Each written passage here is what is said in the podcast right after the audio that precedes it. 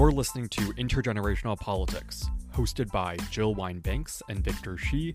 We have conversations with amazing guests on the issues facing our country today and ask the questions all generations want answered. We hope you enjoy this episode, and once you're finished listening, leave us a rating or a comment to support future episodes of Intergenerational Politics. This is Victor Shi, a freshman at UCLA, the youngest elected delegate for Joe Biden, and also co hosts this podcast with Jill. And I'm Jill Wine-Banks, the author of The Watergate Girl, which is coming out in paperback on March 1st. So I hope that you will all go out and get a copy in paperback um, and hopefully enjoy the read. I'm also an MSNBC legal analyst and am quite busy this week because of the second impeachment trial, which started on Tuesday, February 9th.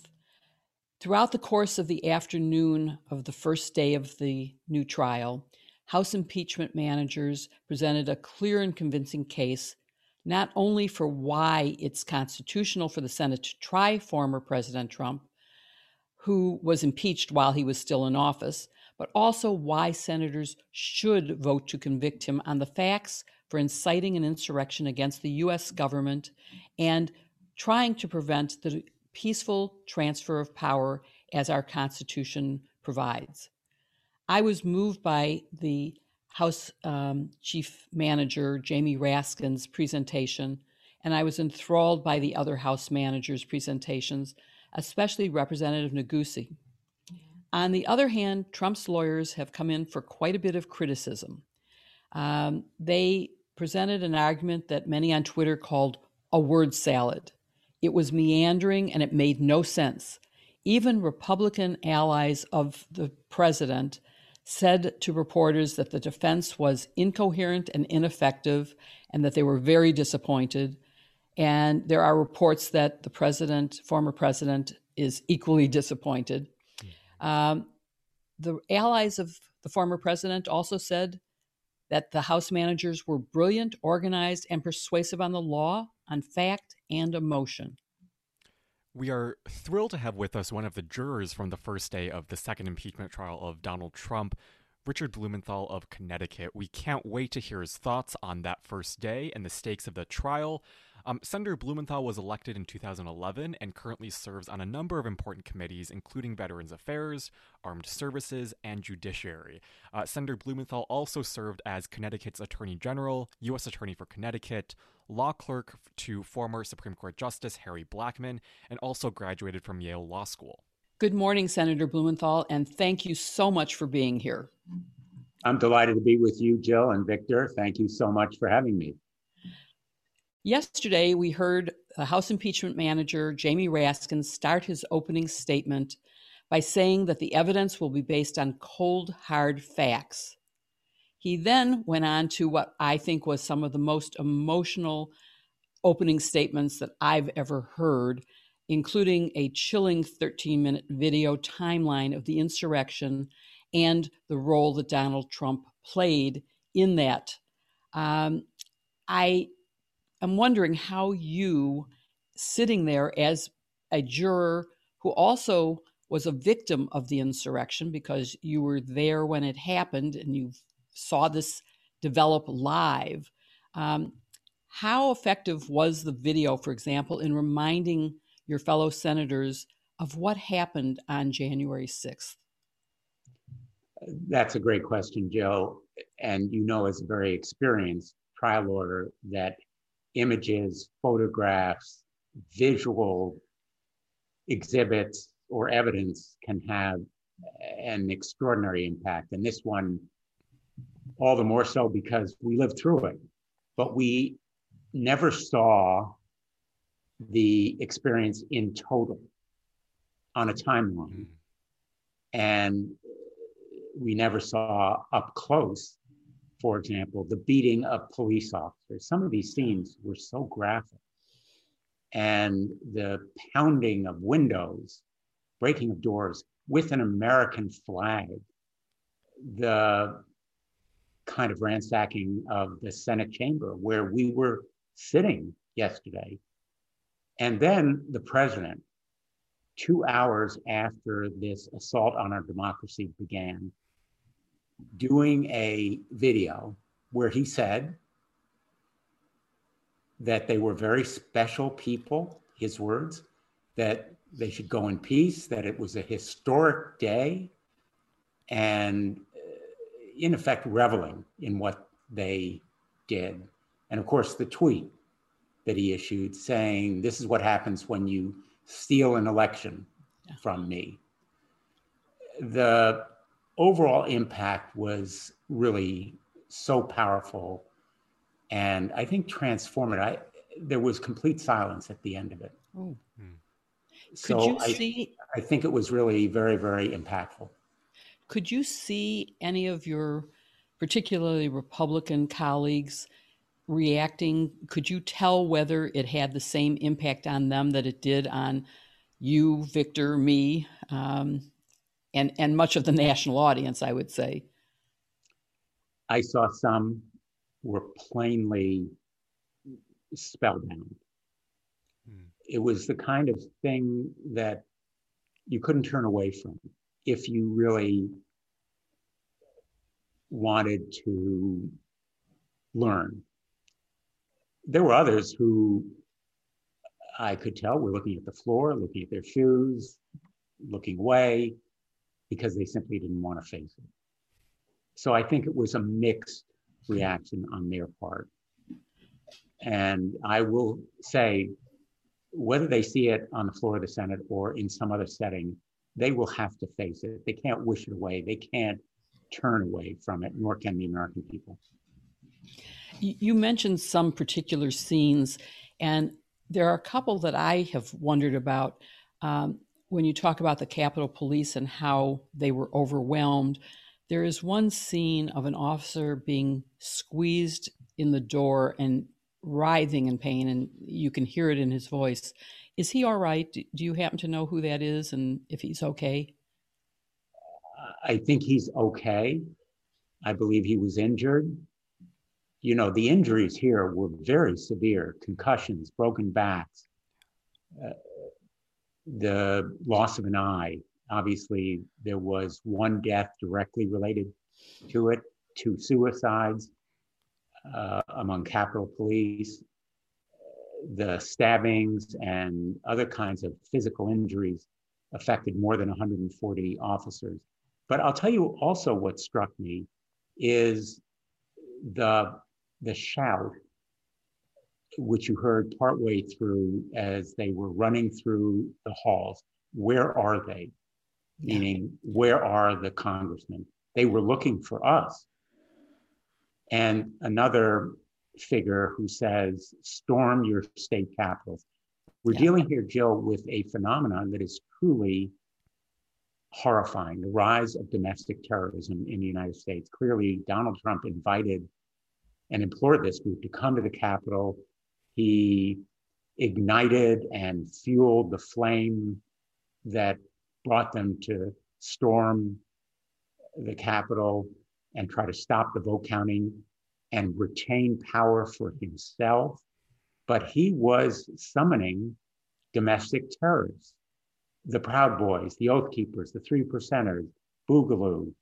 These groups are a core of domestic terrorism that is one of the latest national terrorism bulletins calls the most persistent and lethal threat, national security threat to our democracy. So there is a broader danger here that I hope the American public will see and take very seriously.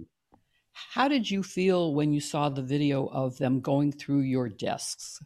Was that something that was extremely disturbing to you? I'm not sure whether they went through my desk, but yeah. we were sitting in the chamber where they went through desks. I was trying to identify which they were. I think the invasion of our chamber. Yeah. Somebody sitting in the dais, you know, uh, nobody's allowed to sit at the dais except for the presiding officer. No one. And for them to be mocking and demeaning the dignity and majesty of the chambers about more than just the physical place, it's about our democracy.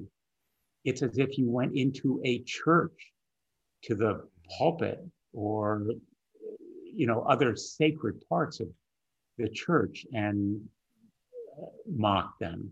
Yeah. It's in a sense the citadel of our democracy and the chamber of the House and the Senate are the two central parts of it. So I I don't want to kind of exaggerate. Right. But it it struck me more that they were just roaming free and desecrating the entire chamber, more important than than our notes uh, or uh, possession.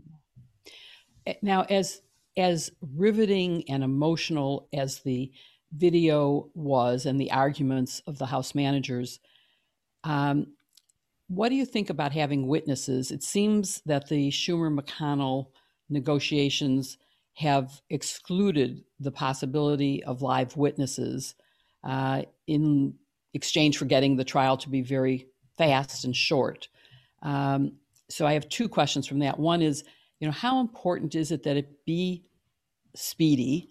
And do you think that witnesses would help to communicate to the American people and to your fellow senators exactly what happened and why it's important to hold Donald Trump accountable, why he is accountable, uh, why he's responsible for it, and why he should be held accountable.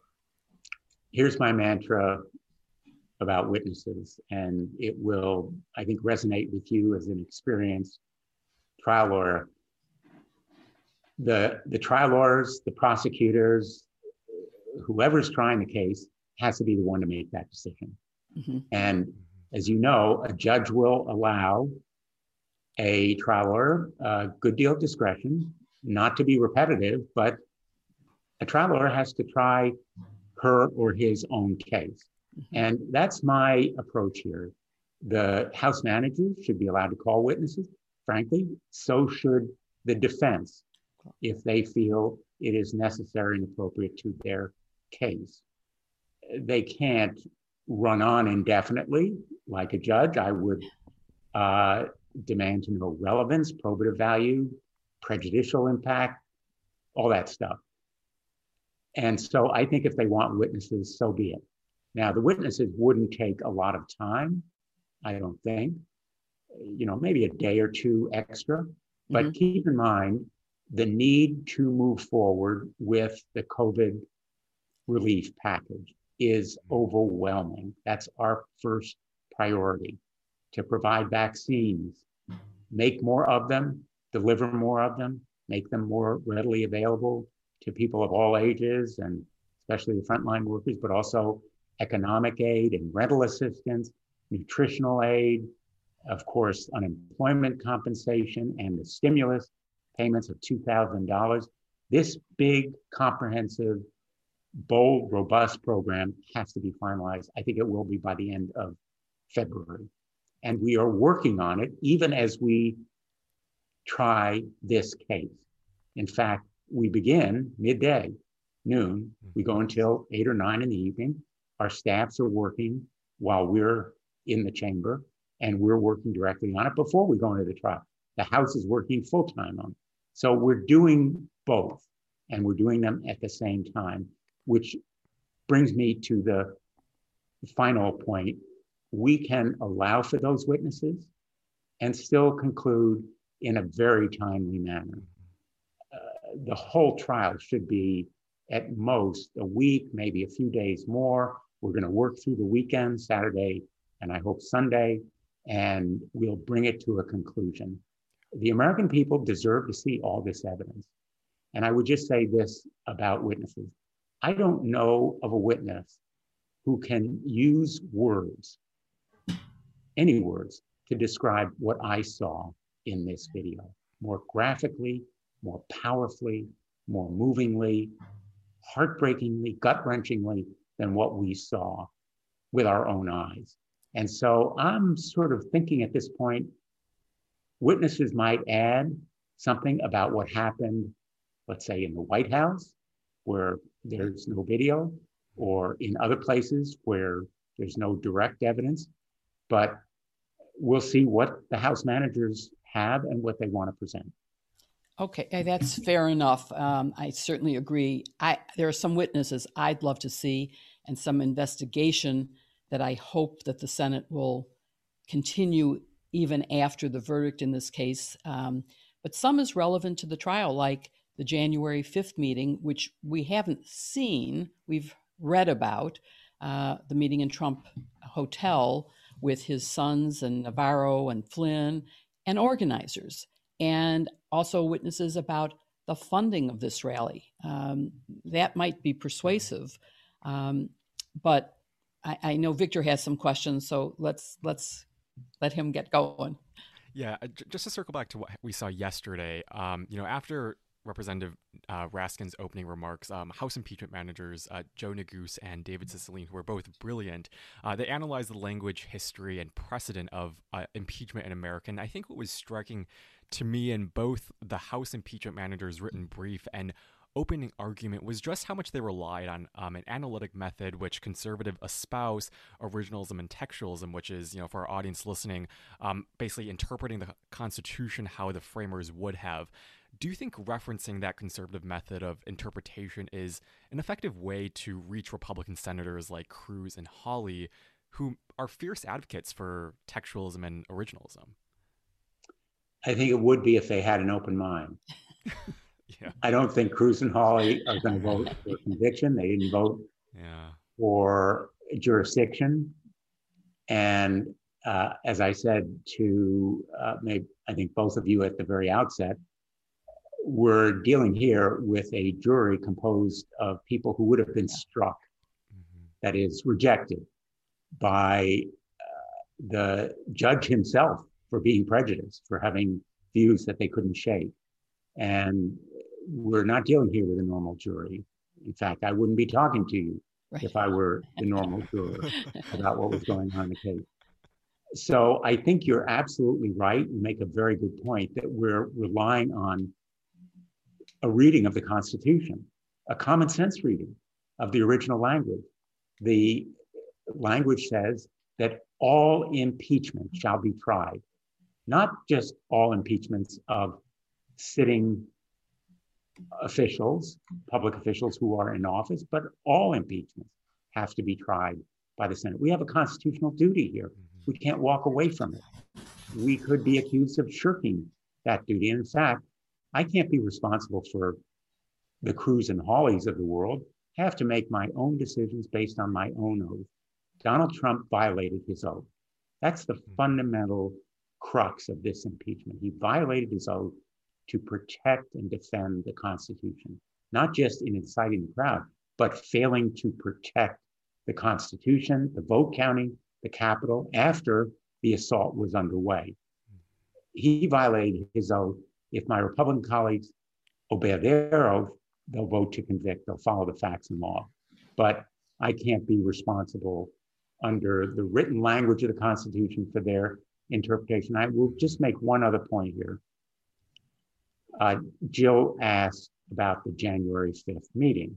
Well, I think that this case has to go back and put this entire January 6th assault on the Capitol in the context of Donald Trump's 77 day campaign to overthrow the election, his pressure on Georgia officials, his attempt to persuade the Wayne County, Michigan mm-hmm. election commissioners to reject the outcome, his constantly threatening, even before the election, that the only way he would lose is if it were rigged.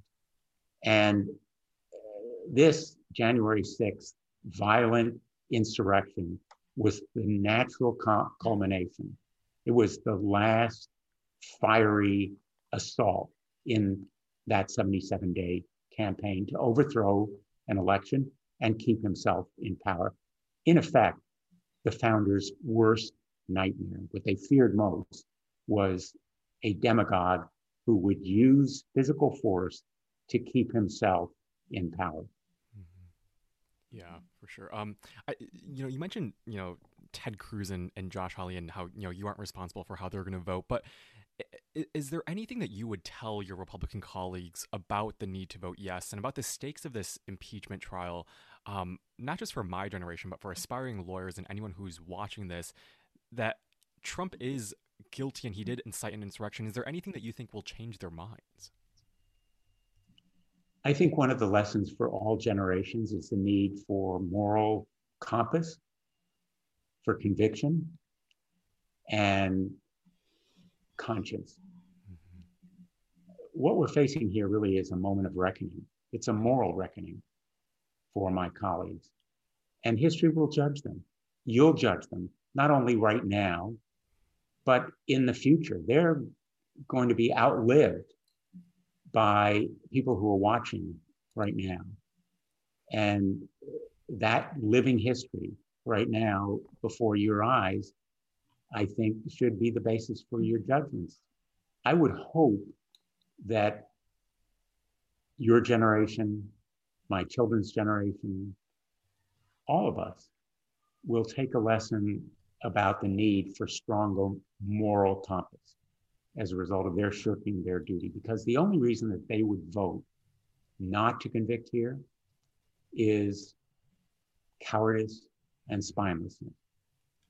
Not surprising, because cowardice and spinelessness is what they've shown for the last four years in the face of Donald Trump's consistent, repeated, constant violation of law, breaking of norms, his self enrichment, his obstruction of justice, his family separation policy at the border. I could use the next 15 minutes to go through all of them, uh, not, not with any great pride or pleasure, mm-hmm. but actually deep sadness and outrage that we have a president who has such contempt for the law. I have two last questions, if if um, we can impose on your time for just a bit longer.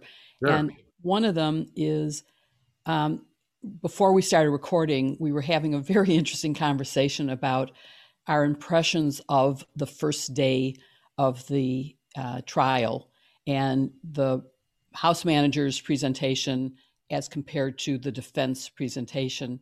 And if you could make some comments on that, that would be my first question. And then my second is we're expecting some new evidence today. Um, do you have any idea what that evidence is? What's your guess? Uh, I have no idea what the new evidence is. I'll be very interested to see it.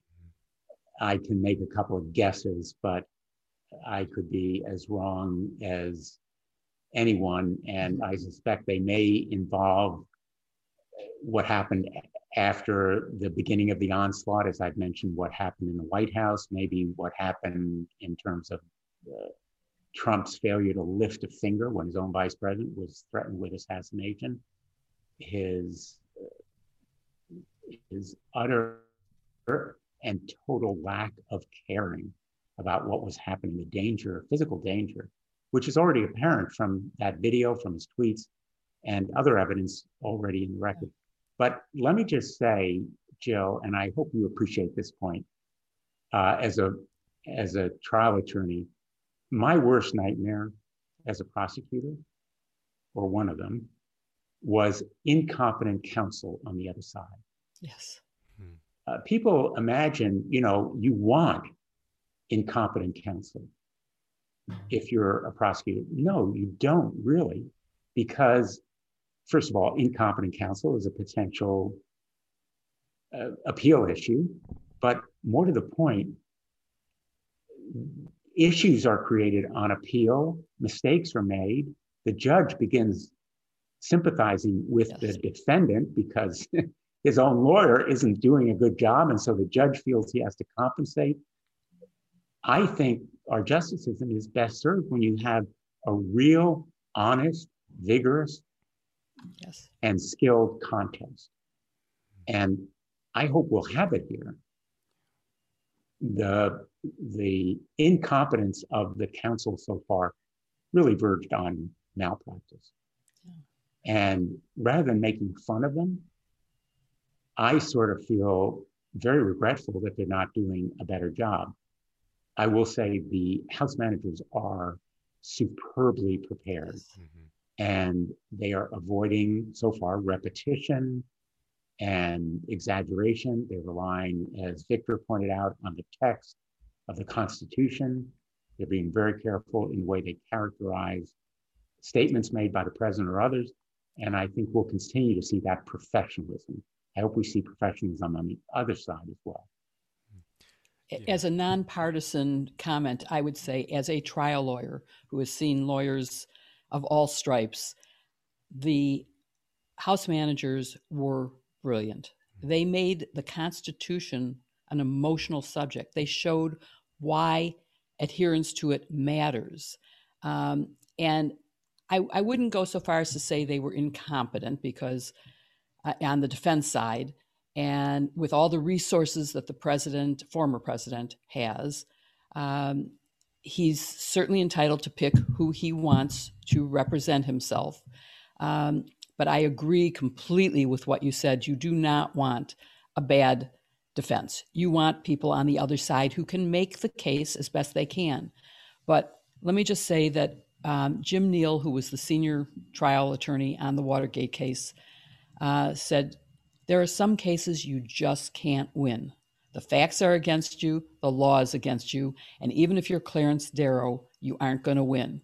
Mm-hmm. And this may be one of those cases that Clarence Darrow couldn't defend because there's no facts to defend and the law is so clearly um, on the side of prosecution and conviction. Um, the irony, the irony, Jill, is that this case they really can't lose. Yeah. In other words, getting to two thirds is going to be very, very difficult for the House managers. But, but not on the law, not on the facts, only on politics. Exactly, exactly. And and coming to sort of what I hope the message is here, and Victor raised this very aptly. This trial has a purpose beyond just the yes. verdict. It is educating the public. You know, and I know that acquittals sometimes can have a powerful impact on the individual involved and on public consciousness, especially when it's a public corruption trial. I've seen acquittals where the evidence presented created a record it affected people's view of their local or state governments in a way that really was vitally impactful. It shook up the local officials. And frankly, Donald Trump may not be convicted by the United States Senate, but he'll be convicted by history. And this evidence will be really powerful in that verdict. I totally agree. And I think for, for many of my peers who were totally uninterested in law and politics, they were watching yesterday and they were just blown away by the House impeachment managers. And I just think for my generation, it's important to kind of send that message that accountability does matter and that good governance is going to, you know, triumph at the end of the day. Um, but as you said at the beginning of the podcast, you know, uh, you're doing uh, two things at once, which is you're holding Trump accountable and you're also um, uh, passing this uh, the solutions and uh, legislation that the American people expect from the Congress. And I just want to end the podcast by talking about an, an issue that I know is uh, near and dear to your heart, which is gun violence prevention. Um, with last week being Gun Violence Survivors Week and the anniversary of the Parkland um, shooting coming up on Sunday what do you aim to uh, to do to combat that issue in this Congress, and what can young activists um, play in the gun violence prevention movement? Uh, young activists have been the wind beneath our sails. They've been the lifeblood of this physical and political movement that we've created. The March for Our Lives, the young people from Sandy Hook, from all over the country whom I have met, have really fueled our movement. They've inspired me and others, even though I've been involved in this effort for probably now about three decades when I began as, as, as Attorney General of the state of Connecticut. And we passed the assault weapon ban there, and I defended it in court. We now have a real political movement as a result of young people who have joined Students Demand Action, they've supported Moms Demand Action, Brady and Giffords, uh, Everytown, Sandy Hook Promise, uh, Newtown Action Alliance. These groups are now a powerhouse politically. And so I am anticipating we will move forward mm-hmm. on common sense steps mm-hmm. to prevent gun violence, universal background checks, emergency risk protection orders. These measures prevent dangerous people from buying guns or they take guns away from people who are dangerous to themselves or others. Safe storage laws, Ethan's law, mm-hmm. domestic violence laws that, again, tighten the laws taking away guns from people who commit domestic violence, closing the Charleston loophole, maybe even a ban on assault weapons. But these common sense steps, I think, are achievable now with a Democratic president who's committed to gun violence prevention. Joe Biden was President Obama's partner in campaigning and working for this cause. We have a Democratic House and a Senate, both committed to achieving the kinds of measures that are possible, not expecting all of those measures to be passed. But even as we debate impeachment and this trial, people are continuing to perish on our streets in our communities by the drive-by shootings, by suicide. This scourge is continuing. It's an epidemic of gun violence. It's gotten worse during the pandemic because of social isolation and the stresses and strains and anxieties that the pandemic has imposed. So I think this is a vital part of our agenda. Mm-hmm. And obviously, we need to move forward on pandemic relief, putting America back to work, rebuilding our roads and bridges and other infrastructure. Mm-hmm. The challenges are immense. Gun violence prevention is certainly one of them. And I've already talked to a number of my colleagues about bipartisan action. I think it can be bipartisan to achieve these goals. For sure. And we hope to have you back to talk about all of those issues. But we know that you are about to start day two of uh, the impeachment trial, which is set to begin in just about 25 minutes. So we appreciate you spending some time with us, and um, we hope to have you back sometime. I'd love to come back. Thank you for your very thoughtful questions. And I'm honored to be with you, Victor and Jill. Thank you so much. Thank you, Senator.